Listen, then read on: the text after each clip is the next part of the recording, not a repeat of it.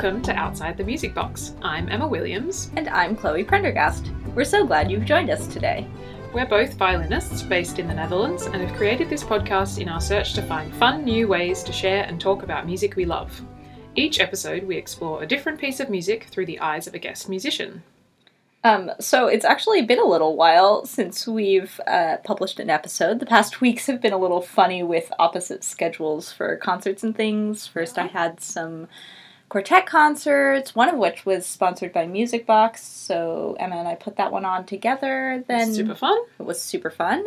Um, then Emma had some concerts, rehearsals and concerts, and then as soon as that finished, then I went into some rehearsals and a recording session. Anyway, here we are, and we are really happy to be back with you all.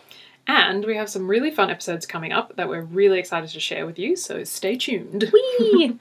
um, we want to start by saying a huge thank you to everyone who's already donated to our shiny new PayPal. You people are awesome, and we really appreciate the support so we can keep this thing going, and also so we can pay our lovely editing assistant, Joanna Neuschatz. We would love for you to consider donating what you feel this podcast is worth to you in relation to what you have. Um, and you can do that by heading to paypal.me slash musicboxconcerts, which we will link in the show notes.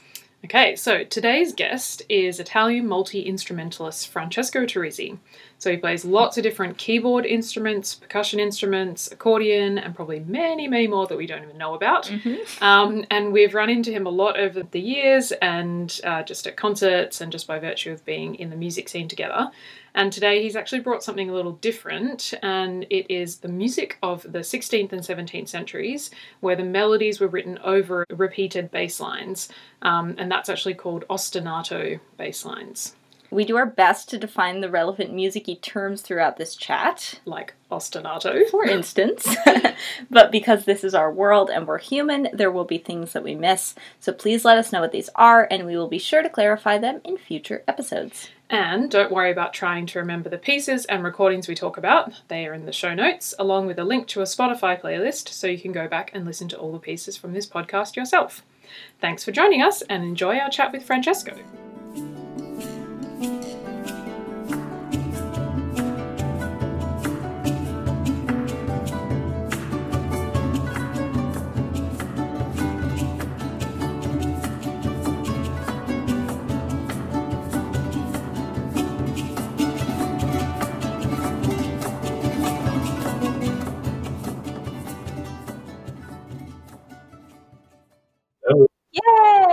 Hi. Can you hear me okay? Yeah.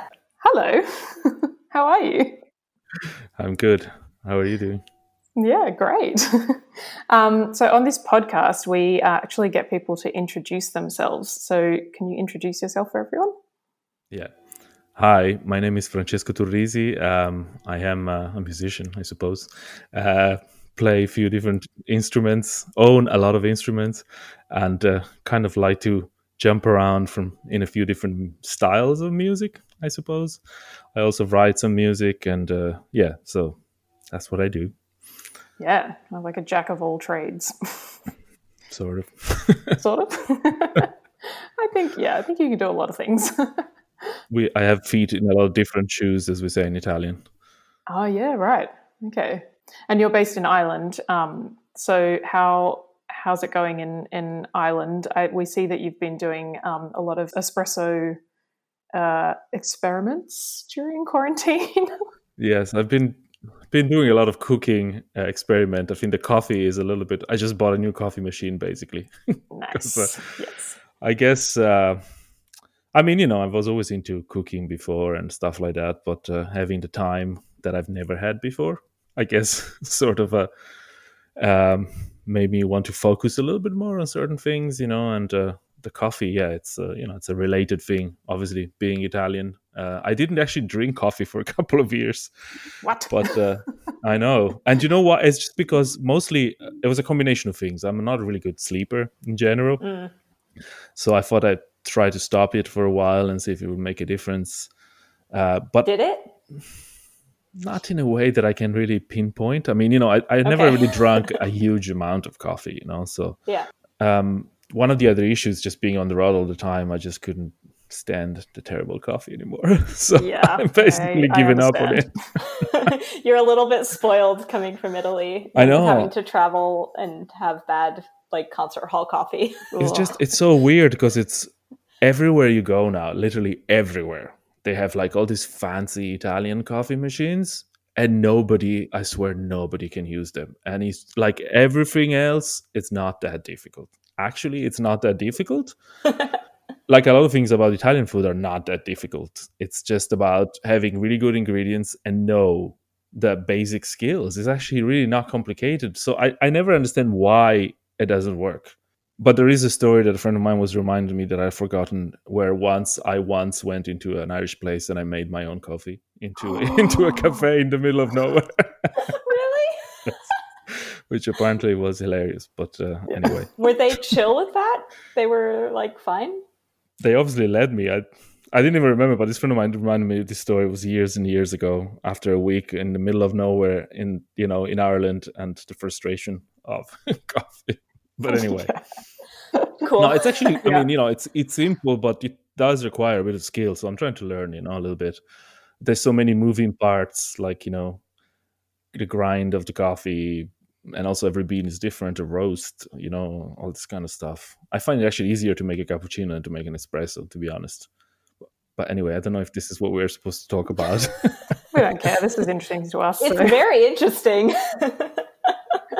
Um, and today you've decided to do something that's a little different than what we've usually been doing on this podcast and um, bring in the sort of general concept of an ostinato bass line.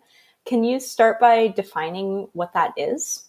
Well, I thought, you know, because as I was saying before, I'm not really a straight ahead classical musician, you know, and so I didn't really train 100% in classical music, if you know what I mean. We can talk a little bit about that um, as we go. But for me, the idea of just picking a piece of repertoire, it's interesting because obviously there's a lot of music that I love and, you know, that we could talk about. But I thought it would be more interesting to uh, talk about how I got into early music. I'm actually trained as a jazz musician. That's what I studied in conservatory and then got into early music. And I've studied classical piano, of course, as well. But I got into the idea of early music through improvisation. So Francesco just mentioned getting into early music. So for him in this conversation, he's referring to a specific specialization in 16th and 17th century music, where the performers look at the historical context of the music and play on instruments of the time. And we definitely won't go into the nitty gritties of comparing the more general classical to early music to jazz genres, but let's just say that Francesco has a wide range of musical education under his belt and a special interest in improvisation. This is where the performer literally makes up the music on the spot, which we'll also talk about throughout this conversation. The early music world is also where we spend most of our time, so that's why Francesco is talking to us about these specifics so casually. While studying jazz in, in The Hague, actually, uh, the place that you guys know well, oh, um, yeah, we do. I kind of started uh, flirting a bit with the early music department with this idea of uh, improvisation, you know? Because people started saying, you know, there's a lot of improvisation in early music. And I was like, really? Yeah. Is there? Those losers? Are you sure? so I kind of, you know, I got interested and um and I met actually one of the harpsichord teacher, Patrick Ayrton, um, through um, a common friend, and she said, "Oh, you should uh, meet this guy because I think you will guy like it. You, you guys will like each other, and you have a similar approach to a lot of the ideas." So me and Patrick started hanging out. Basically, it wasn't really an official type of lesson. It was more like show me some jazz chords and I show you some continuo, and then we go for beers. that was Yeah. the type of yeah. that was the type of class that we would do, you know. Um, so, you know, it started with that idea, and for me, it was very interesting because I didn't really at the beginning I didn't know the language very well, you know. And we can talk about improvisation, we can talk about languages because there's a lot of similarities, in, according to me at least. How do you t- think about improvising? Yeah, so I mean, I often I know it's a bit of a cliche, but I still think it works, you know. I often talk about improvisation as the idea of learning a language. You know, mm-hmm. so for example, right now I'm improvising. Right? I didn't prepare a speech.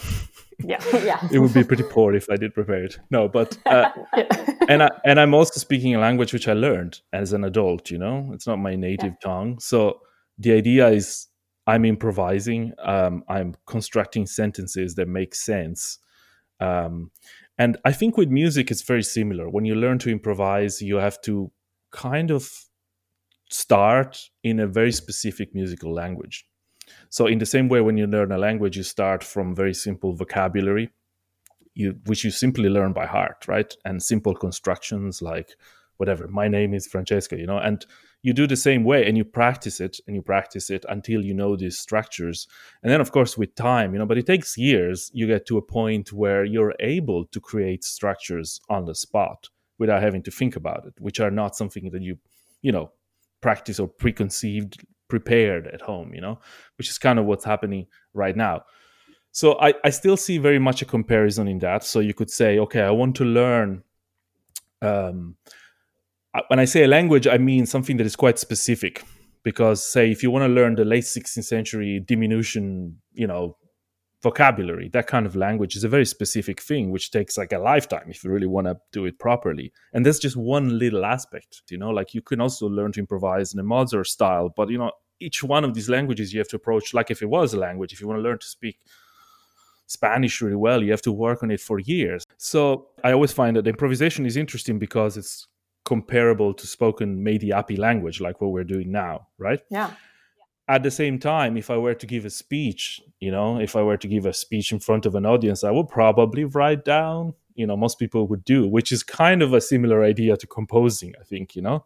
You could also do a combination of the two, which is something that appeals me a lot, you know. The idea of I can think of a structure of what to say, but then there is still a certain idea of improvised or slightly getting a feeling from the room you know or the the connections that you have like general key points or whatever and then you you improvise the yeah exactly connections so, between them so whatever. that you're actually not reading there on the spot you know you're not it's not an interpretation of a script it's something yeah. that feels a little bit it's also the other difference is I made that speech, you know? So I'm just kind of trying to translate all of this into music because I think it's very interesting because this is more or less how jazz musicians still think nowadays. And this is how I think musicians were in the 17th century. In the late 16th century, in the early 17th century, for sure. They were all writing their own music. A lot of the things that they wrote had a quality of it's a it's an idea, but we add a lot as we perform and they were also really all amazing improvisers you know and you know to recreate that kind of space nowadays i think is very hard for performers you know yeah, because yeah, it can be um does that make sense? Yes yeah, definitely. um but also can i go back and ask you to now go back and define what an ostinato bass is? oh sorry. That's fine. I talked for an hour and never said that. No it's all good. Well, I guess an ostinato bass line it's um, a kind of a recurring uh, pattern of chords, you could say, or a bass line, which serves as a foundation for either an improvisation or a composition. So yeah, ostinato directly translates from Italian as stubborn, which makes sense considering it's a series of bass notes or chords repeated over and over throughout the whole piece. The bass doesn't actually have to be a double bass, it just means the foundation or the lowest instruments in the group, creating this repeating pattern. The most famous ostinato bass line that you probably know is Pachelbel's Canon, which is used for pretty much every wedding ever. in the recording we are about to play for you, the cello and organ in this piece repeat the same eight notes over and over the whole time while the violins play melodies over the top.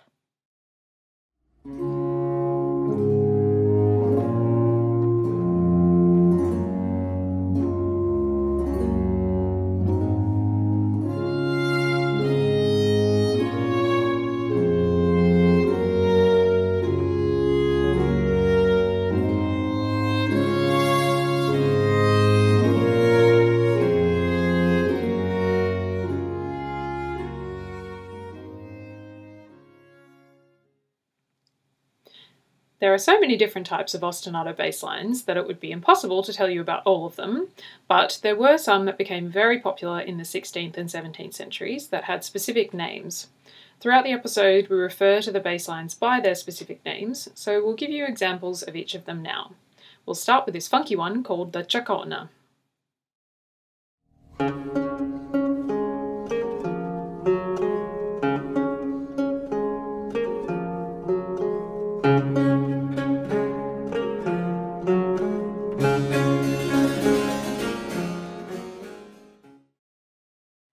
The Passacaglia, which we talked about in Julia Wedman's episode, is more melancholic.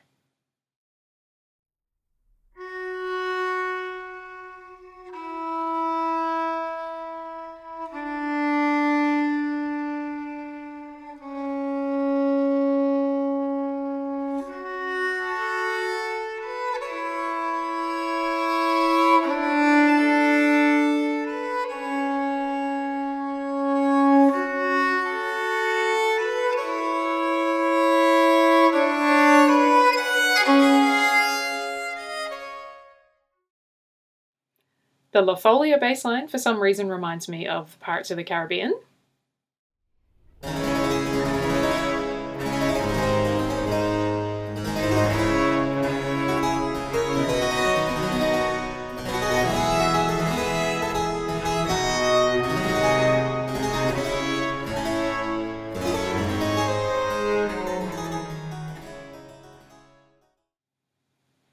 And finally, the Passamezzo.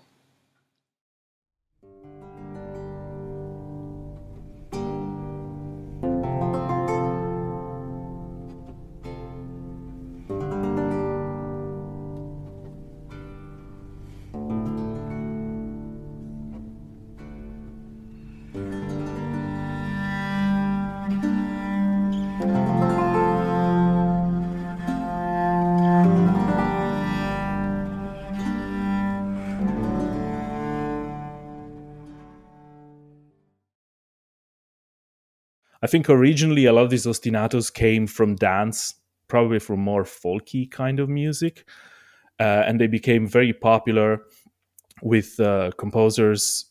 So there, there is a life of it which we will never know about, which is all the improvised stuff that probably happened then. And then there is a whole life of stuff that got written by composers because these themes and these bass lines were so popular that it became kind of fashionable, you know, so just just before we, I wanted to say something else. I mean, this is going to be editing nightmare. I know already for you guys. Oh, it's fine. uh, just something about the nature of improvisation because I think there is a lot of uh, mystification of this concept of impro- improvisation. They immediately go, "I can't do it. I don't have it. You were born with it," which is ridiculous, you know. Because I think that in the same way, if you can talk like you're doing now, you can also improvise. Yeah. it's as simple as that but nobody was born with it nobody was born with spanish or english you know if, if you're learning a different language so it's not god's whispering in your ear something it's really not that it's actually a practice Or devils. yeah or both that's the best kind exactly. Yeah. So then how did you learn the language of improvisation? Like how why did that become such a big part of your life if, you know, we're not born with it? What what's your journey um, I suppose. I mean, if I just go quickly through my musical uh, life, early musical life, I mean, I, I come from a really non-musical family. There were no musicians whatsoever in my family. Um, so when I said I wanted to be a musician, they all thought I lost my mind. Uh-huh. But there was a piano at home because I think at some stage my dad, kind of for fun, wanted to learn a bit the piano. So I started when I was in middle school because in Italy that's the first time you get music lessons. So it's kind of you know I don't know if if you have middle school you have in the states should be kind of similar 11 Yeah. 11 to Yeah. 13 that kind of thing and I, I started kind of tinkling a little bit and my mom seemed to think that i liked it and she got me a teacher and the teacher wanted me to go to conservatory but my parents were like no no no no we just want you to do this you know as a hobby that kind of idea but anyway i did it for a couple of years and i was quite bored to be honest because i think also back then in italy a lot of the teachers were very much teaching kids like adults you know? So there's a in the curriculum in italy for conservatory it was really terribly boring. So I, I kind of quit piano and i got into guitars and i sort of taught myself to play guitar and i played rock guitar in rock bands in school that kind of thing you know? Long hair? and yeah, long hair and uh, checker shirts and stuff. You know. Yeah, excellent. it was uh, gr- grunge times, you know, and things like that. Um, you guys are too young anyway for this stuff. we know it existed. it Yeah. existed. But anyway, makes me feel old now. no, anyway, um, where were we? Yes, so I, I kind of learned by ear, and I got a little bit started improvising on the guitar. You know, it was more like a rocky, bluesy type of thing. You know, playing fairly simple, you know, progressions and improvisation. But that mentality started there. You know, and then transversely, I got interested into jazz and realized that it was quite hard to just sort of get away with, you know, improvising simple pentatonic scales and stuff like that. So I just realized that I needed to sit down and start and to understand a little bit more about this music and learn a little bit more. And, you know, so the, the, the first language that you could say I really learned, it's more like sort of classic jazz or bebop, you know, it's a specific musical language, which is quite complex actually, you know. That's the first thing that I kind of got into, you know, in terms of improvising.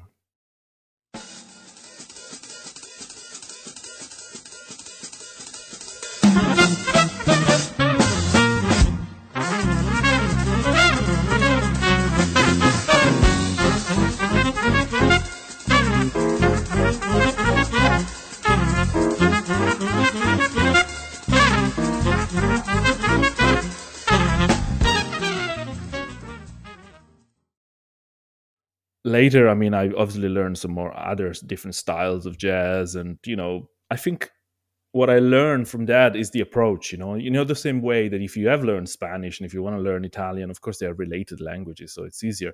But the more languages you know the better you are learning languages in a way because i think your brain has a structure for you to analyze and understand how to operate you know? At least that's how i feel. Definitely. I think that's true. Yeah. so it was the same for me when I approached then, you know, late 16th century music and I was like, okay, how does this work?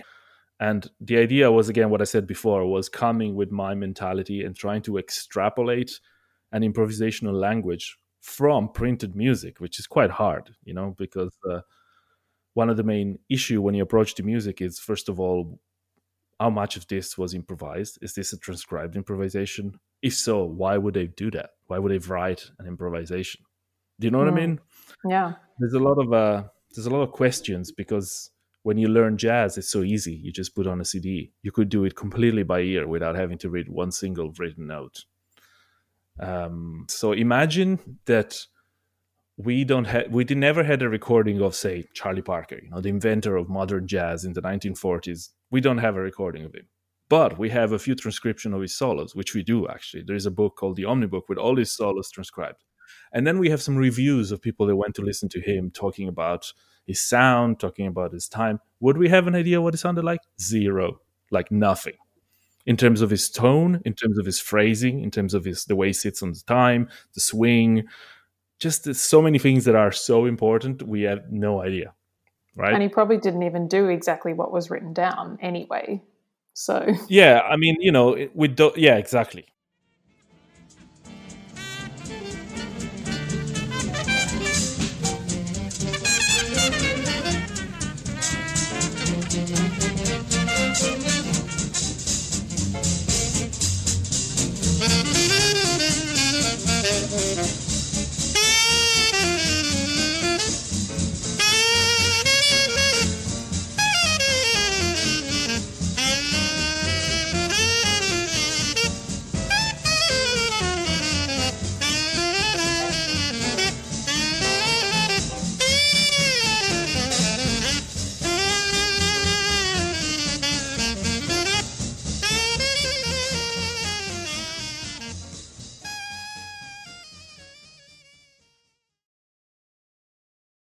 That really ties in with this whole thing you bringing ostinato bass lines because you do have the freedom. It, it's just this one bass line, a sequence of notes, right? Notes, chords. Yeah. Yeah. And then you have that freedom to go with that however you want in that moment, right? Yeah, that's the idea, and it's very hard to know how good people were back then because if I compare it to playing standards, which is kind of the same idea with jazz nowadays, you know, so we have a core of standard songs, which are usually songs from the 1920s, 30s, from, you know, musical theater most of the times.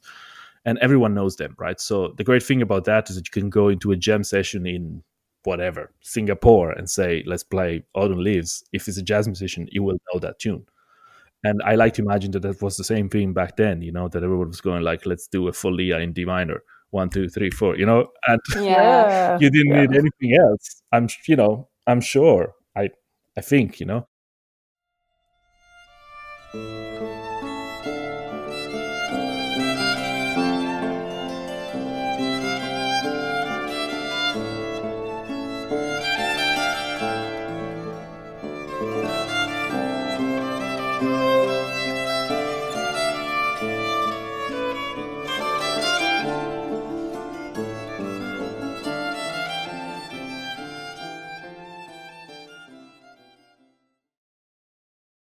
Yeah. So the, the question is, I when I started studying this stuff, I want my dream was to create a quartet or a quintet where we could just go in and play standards. Cool. So, and being able to hold to actually do a performance, if you know what I mean, because Yeah. if you get a good group playing standards nowadays, you know they can they can stretch the forms, they can create incredible shapes and macro structures of impro- improvisation just with the standard without even talking about it. But the idea of like, okay, guys, we're gonna do a passamezzo antico, take it, and then we have a ten minutes long piece, which is interesting.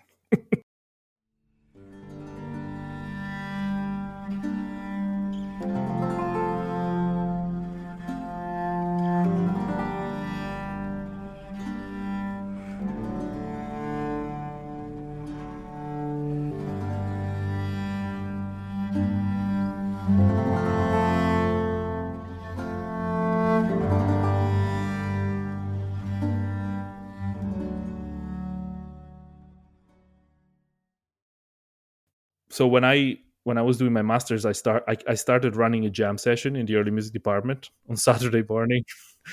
where we would- Saturday morning. yeah, uh, very nerdy early music time, Yeah. where we would get together with whoever wanted, you know, and we will just do that kind of jam on these bass lines. Um, and we did it for a while, but uh, then it never really, you know, it was interesting. I still have this dream one day, but uh, I don't know if there are many musicians out there that are interested and uh, that are uh, that their improvisational skills are so developed that they could actually do that. Yeah, it would probably take time. Yeah. It would probably take like a, a big investment on everybody's part. For sure, and I mean, you know, I also I played many years with Arpeggiata, which is obviously a group that has quite a lot of improvisers. Um, Yeah. Say someone like Doron, you know, the cornetto player, Doron Sherwin, is probably one of the best improvisers I know for that musical language.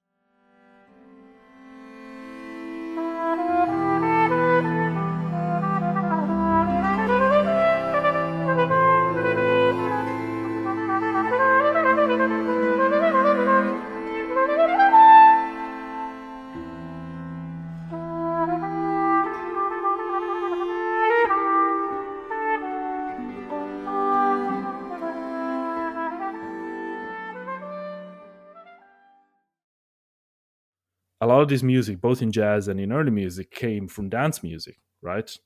So a lot of the dances, when they were still functional and played for dances, you need a very different thing. In fact, you only need really groove. I think when you're playing for dancers, you can literally play the same three notes for the whole night. As long as it's really groovy, nobody's gonna complain. you know, if you're if you start doing fancy shit but your time is not great, forget about it. right? Yeah. Yeah, yeah. But I always feel like I move whenever I hear a really good ostinato. That you know, like especially those uh, you sent a couple of you know chaconas that um, for us to listen to, and I yeah, a couple of them I really just I can't not move and just like bop along to it. Yeah, I mean, it should, I think it should be like that again because they're very much connected to dance. You know. Yeah.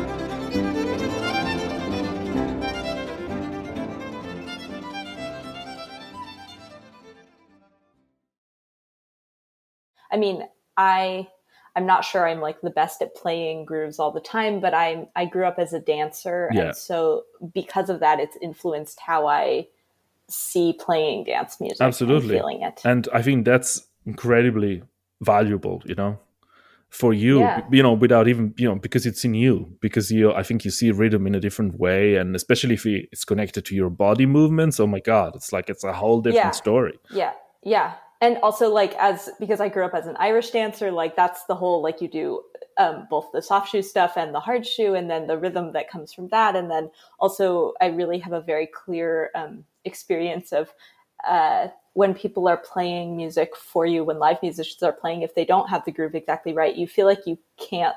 You have to stay in the air longer than you would actually stay in the air Hmm. or um, so the feeling of like the inevitability of the up and the down of the jumping and then the landing from the jump and that that needing to be at the right time.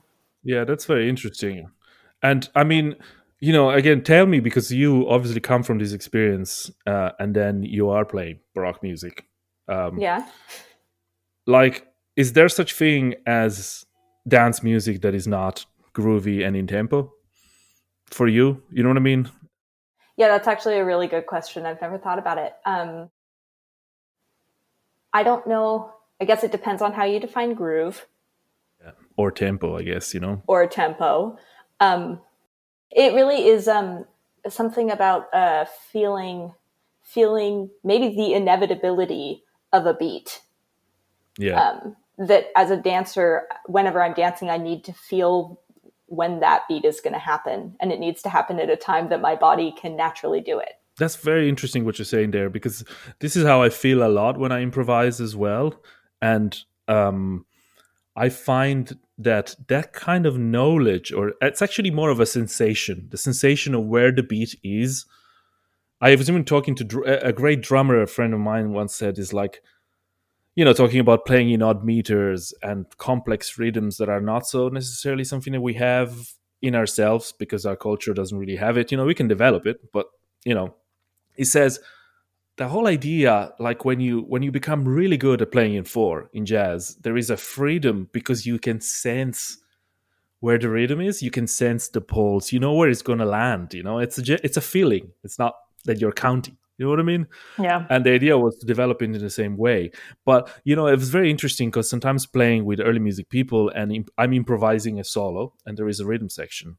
And they do that thing which class which baroque musicians do which they follow. And i hate it so much because it totally throws me off in the same way that you were saying it you know? It's like for me i need to have a reference that i know it's there no matter what. Because that gives me the freedom to push and pull because i think there is a beauty when you're improvising in the way where do you put your notes where exactly i'm sure it's the same with dancing you know it's just a feeling of like if you know what where you are where everything is you know how to create tension within your speech Yeah. Yeah, it's, it's a different skill because it's not that it's not, it definitely is a useful skill to be able to follow as an orchestral musician. You really have to be like entirely great at being exactly with everybody else you're with, right? Like it just is a different skill. Yeah, and that's exactly. super hard and i mean for me that's the funny thing for me when i started playing with baroque people i was like sitting there going the fuck are you guys doing sorry i shouldn't swear I was, I was like, why is everyone slowing down? And how can you all slow down at the same time? Why are you all slowing down at the end of a sentence? I mean, for for me, there is all this stuff which I didn't have. It's language. Again, this is all vocabulary. It's a different language. You just like you don't discuss this stuff. You all know that when you get to a cadence, you slow down in this kind of way. And for me, I was like jazz, you know, it's like you sit there, the tempo starts, like literally, unless the house, you, you know, unless the roof falls down and you all die, the tempo doesn't change. Or at Yeah. least it shouldn't. You know what I mean? It shouldn't. If you're a good band, like once a bass player starts, like literally, you could see people dying.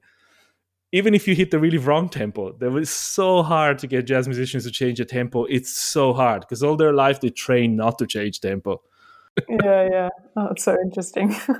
I guess because it's just like in the body so much that you you then just you go because I guess that connection it's not such a visual thing.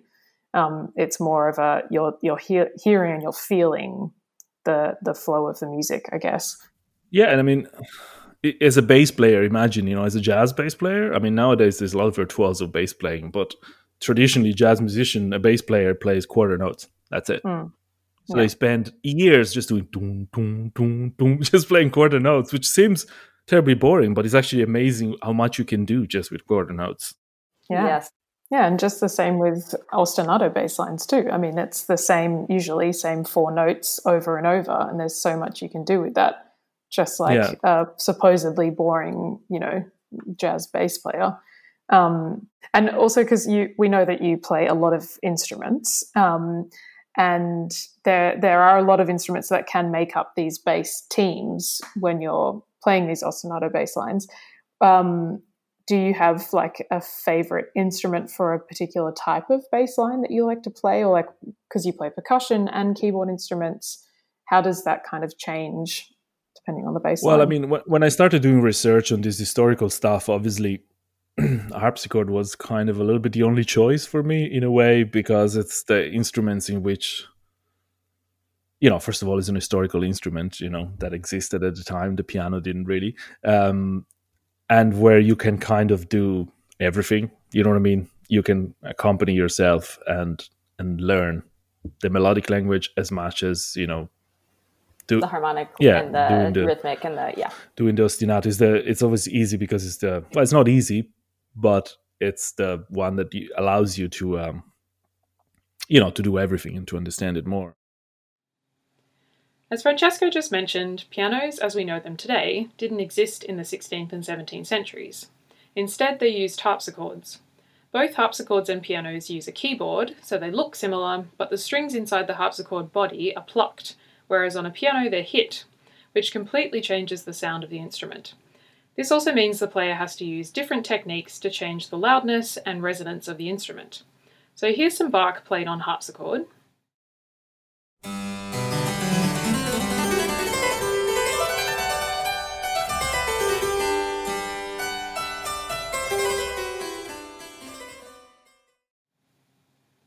And here's some Chopin played on a modern piano.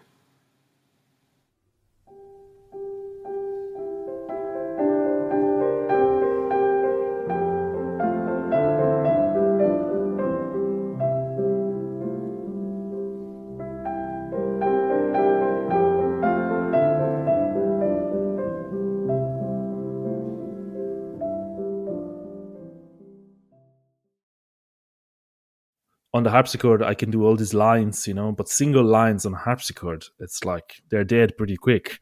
Unless you play something really fast and flashy which is like wow cool you know? Because the fact that you can't change the dynamic of the single notes you know you can change articulation of course but first of all it's very rarely going to cut through i have to say. This is again me observing how to improvise on a harpsichord in a context say with Arpeggiata because I did play quite a lot of solos. You know, in the concerts there was moments where I was improvise some solos, and first of all, you can't hear anything usually because a single note harpsichord is very loud, very close, and then it just dies right away, and you can't hear it like three meters away. it's Yeah. really weird, you know. So then, if you that's the other issue. When you play piano you can play a melody on your right hand and you can comp with your left hand but you can comp quiet and play loud in the right hand. You can't do that on the harpsichord. If you play three notes in your left hand they're going to be three times louder than your right hand because Yeah. the volume is all the same. You know what i mean? Yeah. Because that's how the instrument that's works. how the instrument works right? There is no dynamic in the same way that the piano has dynamic so it's harder. But i figure out ways to do it you know because it's not that there is no dynamic you can create dynamic on a harpsichord by adding notes basically on top of each other it's the only way to do it really but it's hard to do it with single lines obviously so you have to think more polyphonically you have to think more kind of chordally you know to a certain extent I also tried a little bit on the organ. I think for many Mm. things, I prefer the organ to the harpsichord. I think it blends a lot better with a lot of baroque instruments than the harpsichord does. I love I love playing organ with strings, you know, because it's just like adds a bit of a cushion around it. You know, the harpsichord is always like trying to cut through. I find, you know, I just I find it very imposing. I like it for more groovy, like you know, because it can be extremely rhythmical and very precise. So I, I hear that. I like that sound. You know, it's almost like more like a strummy type of sound. Yeah. Because it's a plucked instrument. Yeah, and you know, it's a quite aggressively plucked instrument as well. you know what I mean? Yes. At least on the guitar you can strum, but then you can also do these beautiful little arpeggios on the harpsichord. I don't know. I mean, yeah, you can. It's different. you can, Yeah. but it's always going to sound quite harsh from close. You know, I always find it hard to. Again, you know, this is my limitation. I'm not saying that no one can do it. You know, it's. Uh, I just. You find it challenging. I find it hard, especially when Yeah, you're yeah. surrounded by beautiful plucky sounds. Yeah. You know, It's Yeah. just like this- So maybe harpsichord is great for the more dancey Chacona ones, and then you also sent um, us an uh, a piece uh, Marini that Oh, I love that. like that. beautiful and Oh. slow. I love it Yeah, so much. it's- Ah, ugh, me too. it's like just like one of the most beautiful pieces ever, and that one I feel like is great with organ. Yeah, for sure.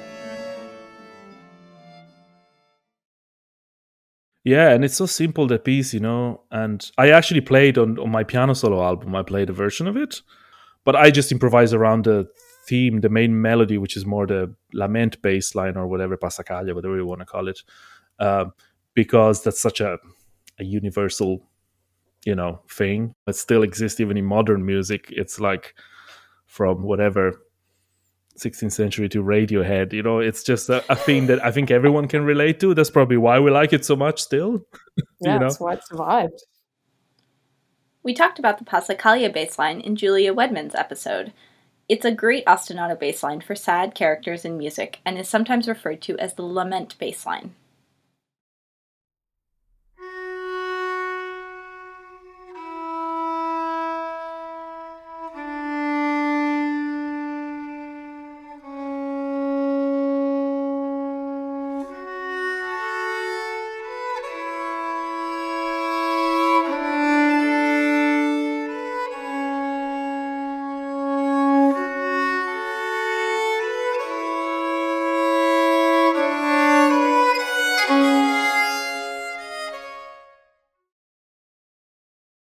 And I think that's the interesting thing in general about these bass lines is that just there's so many of them that are still kind of universal and we still kind of relate to, you know, especially that one. I think the the passacaglia bass line and some of the passamezzos they have this kind of folky quality which you still hear in a lot of traditional music nowadays as well. Um, so you know, I think I think the great thing about that is that it also allows you to um, make it more contemporary and say something that it's more for us and also that i can say something that also talks other languages do you know what i mean because Mm. obviously when i played Yeah. on the piano i'm not trying to sound baroque because i don't have that sound in my ears with the piano i just what comes out is my pianistic style which is a mix of a lot of different things of course but it's me now you know after having studied and learned all these different types of music um so yeah i think that's the beauty of it you know the ability of taking something that is kind of really old but still making it sound like it talks to you and it makes sense nowadays even if you know Yeah. Yeah. Yeah. Can you give can you give us some examples of where you've found um, one maybe that bass line, maybe a different one in a lot of different places? uh, in contemporary music you mean Sure. Yeah. yeah i mean bass lines like that you know so the if we, if we want to talk about the passacaglia bass line that kind of idea that's something that has existed for such a long time and never ceased to exist. I mean, there is literally I can think of of a Jobim song that has that progression, of a Radiohead song that has that progression, or like My Funny Valentine starts like that. You know what I mean? It's this chromatic lament, chromatic descending line, which is obviously something that really speaks to us in a dramatic way, I guess. Yeah.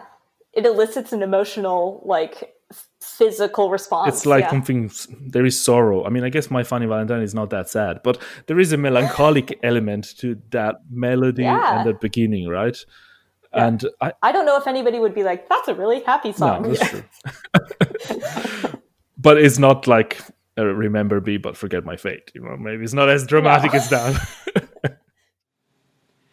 What Francesco is referring to here is Dido's Lament from Henry Purcell's opera Dido and Aeneas. This descending ostinato bassline has continued to be used throughout the centuries. Here's a bit of Dido's Lament, which was written in the 1680s.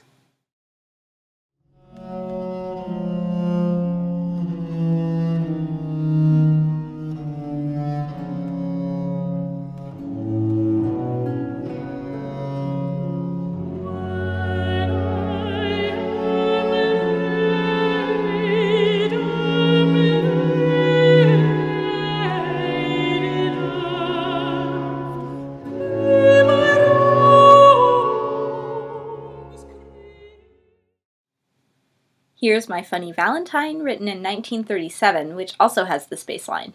In this recording, you can hear the wind instruments holding long notes that play the descending line. You're my funny Valentine, sweet comic Valentine.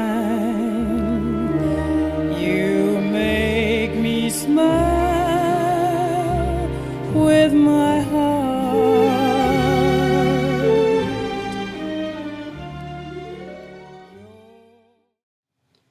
And here's Exit Music by Radiohead, written in 1997, which is also based on this ostinato bass line.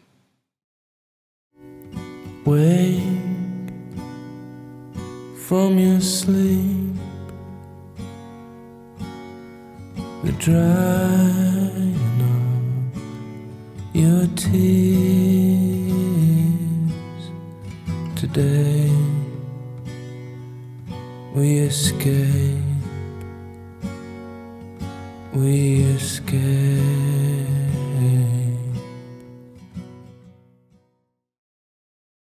I used to play with a group here. Um, there's not much early music in Ireland, but we had a small quartet for a while, you know, with uh, with some people here. They were playing a lot of actually diminution and ostinato repertoire, and we had this joke where we were playing um, uh, a guitar chaconne. I think it was I don't remember if it was Corbetta or one of these Italian uh, composers for guitar, where it literally sounds like a pop song. I can look it up and send it to you. It's just like yeah, please. and the, all the sevenths and the way he just plays these open arpeggios on the guitar is like literally sounds like pop music. And we had this joke that we were trying to find how many songs we could sing over that chord progression, Like a mashup. Oh, yeah. like "No Woman, No Cry," you know, Beatles Nice. songs, all kinds of stuff, and they all fit perfectly Yeah. over yeah. that 17th century guitar arpeggio. Francesco was right. This guitar piece he was referring to was by Italian 17th century composer Francesco Corbetta, and it definitely sounds like a pop song.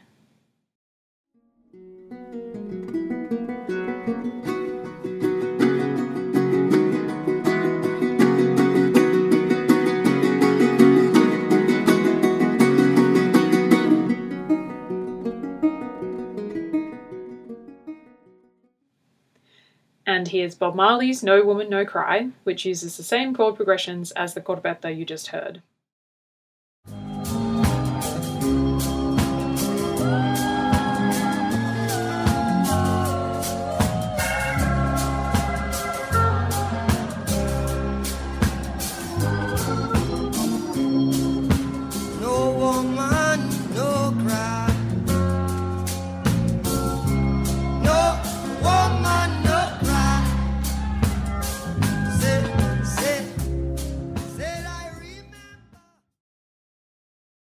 And I think as well, you know, even at the time, a lot of this stuff came from the street, probably, you know, or from folk music. I mean, especially with the guitar, it seems that it was like, I mean, also the idea passacaglia, it's like passacalle, you know, it's like from the street.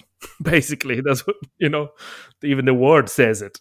And Yeah. the guitar being an instrument, which was obviously a, a straight instruments of stable boys, you know what I mean? Yeah, the whole yeah. chordy stuff, you know, the whole alfabeto for the guitar. That's literally like what I learned when I was 16 at the beach. Is the same thing. You have chord symbols for songs, and you learn to play songs. That's exactly what's happening already in the 17th century. You know, I mean, yeah, I um actually at one point ended up doing because you know how through the years in university you have to write lots of research papers when you live in the states. So one time I did a research paper about the histories of the origins of the Chaconne and the Passacaglia and how those two um, sort of lines happened and did they converge and did they not? And um, it was really interesting because it, exactly what you were saying is true that it like sort of they're different, sort of they become the same sometimes. People use them interchangeably. Generally, chaconnes are major, generally, Passacaglias are minor, Yeah. whatever. They do have sort of different origins, but the chaconne is um, originally comes from Spain ish, and it um, at at least a couple of points in history was banned for being too sexy as a dance. Like it, it came, both of them sort of came from the street, and um, the authorities, at least a couple times, uh, at least with the Chacona, I'm not sure with the Passacaglia, that one maybe is a little too sad to be too sexy, but the um, Chacona was banned at least a couple of times because, um, yeah, inappropriate. Yeah, I think as well with the with the Chacona because you know the really funky Chacona stuff. It's again probably Spanish, and it seems that most of the Chaconas with this dun, dun, dun, are actually published in Italy. There's not that many anywhere else. It's quite interesting, even though it's supposed to be a Spanish thing. But also, let's not forget that all the whole south of Italy was Spanish at that time. You know, so Naples and you know Sicily, all the was all under Spanish domination.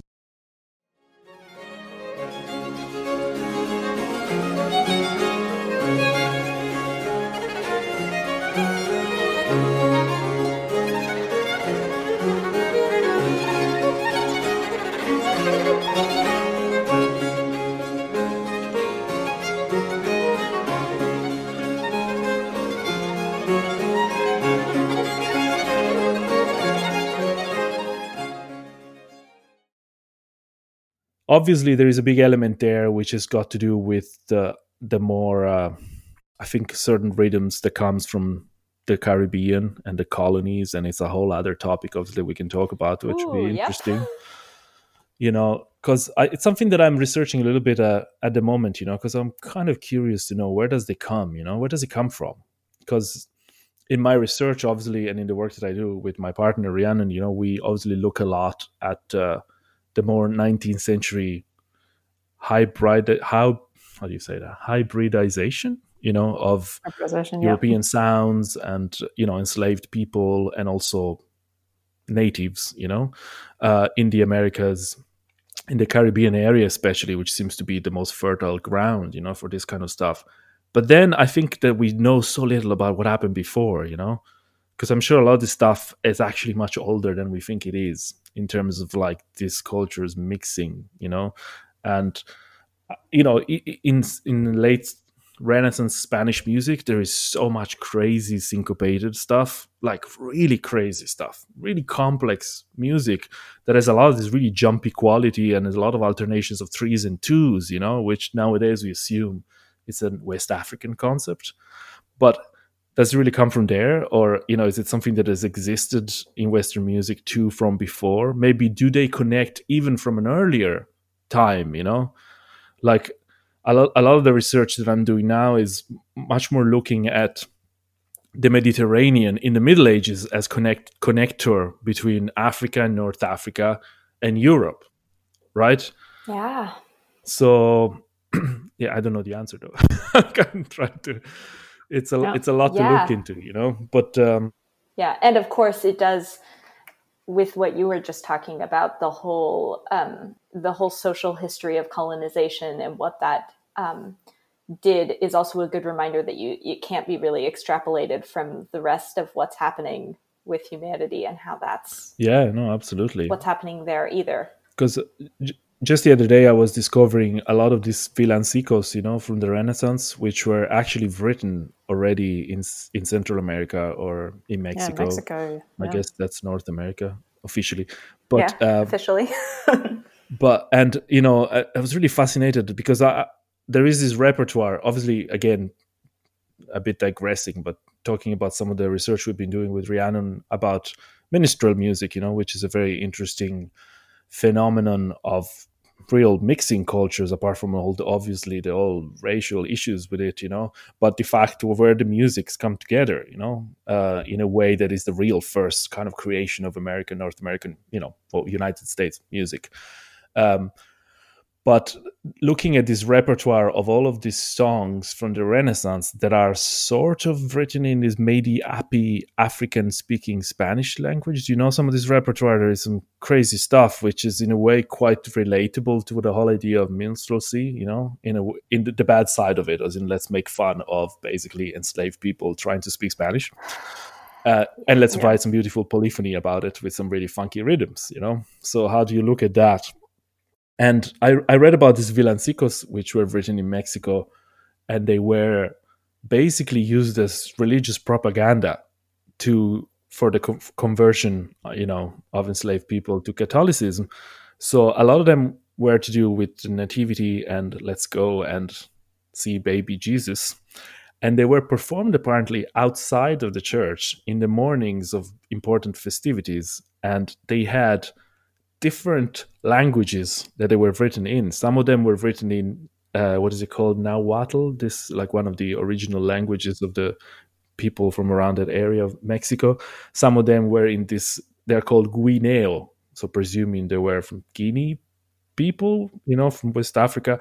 And the text is incredible. In one of these, it says something like, "Even though this child looks a bit white, is going to be our friend." This is what the the oh, five wow. enslaved people are saying let's go and see this baby jesus and let's go but let's hope that the people from angola are not coming because they're too ugly and black it literally says that Holy shit. Oh no! i was like oh my god what is this and just trying to understand what is the mentality behind this also of saying the other people are bad you know because it's yeah. It's an aspect that we forget a lot about when we talk about enslaved people. We just think West Africa. It's obviously like a geographical area of immense, you know, and so many cultures, languages, religions, you know, so much stuff that got mashed up together. And just even trying to come around that idea of how all these different groups interacted and how they were forced to be together, you know. So I don't know. It's interesting.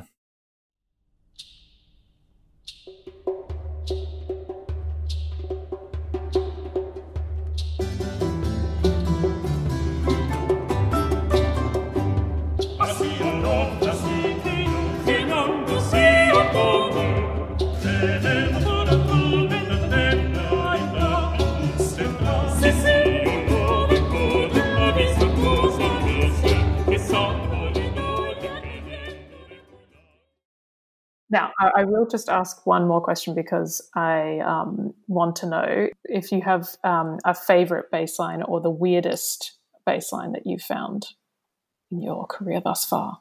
um yeah i don't know. I mean the lament i i always play that.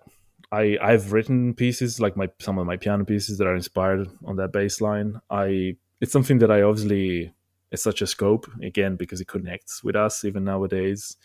Um i quite enjoy playing in the chacona you know the funky one just because rhythmically it opens up to a lot of different things and you can create uh you can hear different things you know in a different way I mean, I think I should. I think Purcell is such a great example of incredible genius at writing over ostinato bass lines. It's uh, you know, there's just so many examples of. First of all, he takes the bass line, but he makes it always a little bit different. It's like his own version of it that has an extra bar, or the cadence is not where you think it is, or it kind of goes a bit further down than you think it does and and that's already genius in itself you know in the way of making the you know it's that bass line but it's not exactly like the standard version of it. And then the stuff that he writes on top of it oh my god you know it's just like the never ending invention. I mean even something as obvious as Dido's lament you know it's like the way he orchestrates the harmony in that piece oh my god it's so beautiful and so doesn't come twice the same you know the way the strings are playing all the suspensions and the chords. It's just it really shows how much you can do with simple material. I think that's really the genius you know where you can see actually the material is simple but what you can do is so sophisticated and so beautiful and complex you know so i don't know um if I've answered any of your questions. Great. Um, we do have one final question. Uh, is there a piece from another instrument's repertoire that you're jealous of? Which is maybe a bit hard because considering you play pretty much all the instruments, but but not really though. Do I? Yeah, that's a really tricky question. Let me think about it for one second. I have a bit of a soft spot for Corelli Opus Five sonatas. I don't know why, because again, it's a little bit outside of the language that I've studied a lot. But there is something. I don't What do know. you? What about it? Do you do you love? I think, yeah, it's a tricky one. I think uh, I, I like the harmonic style a lot, you know, and the way,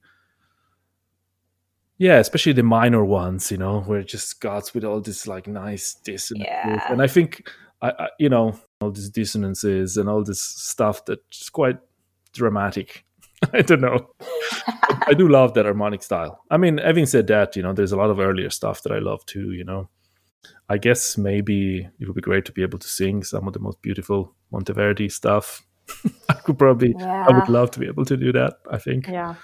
But yeah, Great. Um, and how can our listeners best find you, support you, listen to your stuff? Um, well, I'm online all over the place. Uh, I have a website, Yep. um, where there is most of my music. Um, I wouldn't say go to Spotify, even though I'm there too. But as you know, Spotify is evil for musicians. Um, Yeah. It's not the greatest for Yeah, us. yeah. So tell tell us if people, um, because we really do encourage our listeners to support musicians by uh, purchasing their music. What's the best way of purchasing your music so that you get the most uh, that would be Bandcamp. money? So I have a Great. Bandcamp page where I have all the music that I've released myself. There's a few other CDs that I that are mine as well, but they're not on my label. Um, so, but you can find them on Bandcamp, Bandcamp too. Um, I think that's definitely the best option, at least of what I have. You know, again, the music Great. is available everywhere, but I think it's good to talk about it because I think a lot of people don't really know how bad Spotify is for Yeah. musicians. You know, and I, I feel very conflicted about it because there is a part of me, obviously, that enjoys the fact of being able to, as a musician, as a researcher, to have all of this music Yeah. at your fingertips. But yeah, so Bandcamp is good, and also with uh, my partner Rhiannon Giddens, we have a Patreon, um, Great. which we Yep. started since the quarantine. I guess a lot of people are doing that, and uh, we kind of, you know, we share it in the sense that we both put stuff together. We also put put stuff individually, and uh, we put a lot of really nerdy stuff in it, like. Uh, book recommendations you know the stuff that we've been reading. We do also a series of videos called the instruments corner where we each talk about one of the instruments that we play for about 10 15 minutes with a video and show how it works. Uh, so yeah it's, it's a bit of a com- and then we also have performances and streams. We have q and a's um, all kinds of stuff but uh, it's aimed definitely at nerdy people that are Yeah. interested in all the stuff we're interested in Great. Yeah, awesome. Well, we'll put all of those links in our show notes for people to find. So cool great. Well, thank you so much for joining us. It's been such a pleasure to chat with you.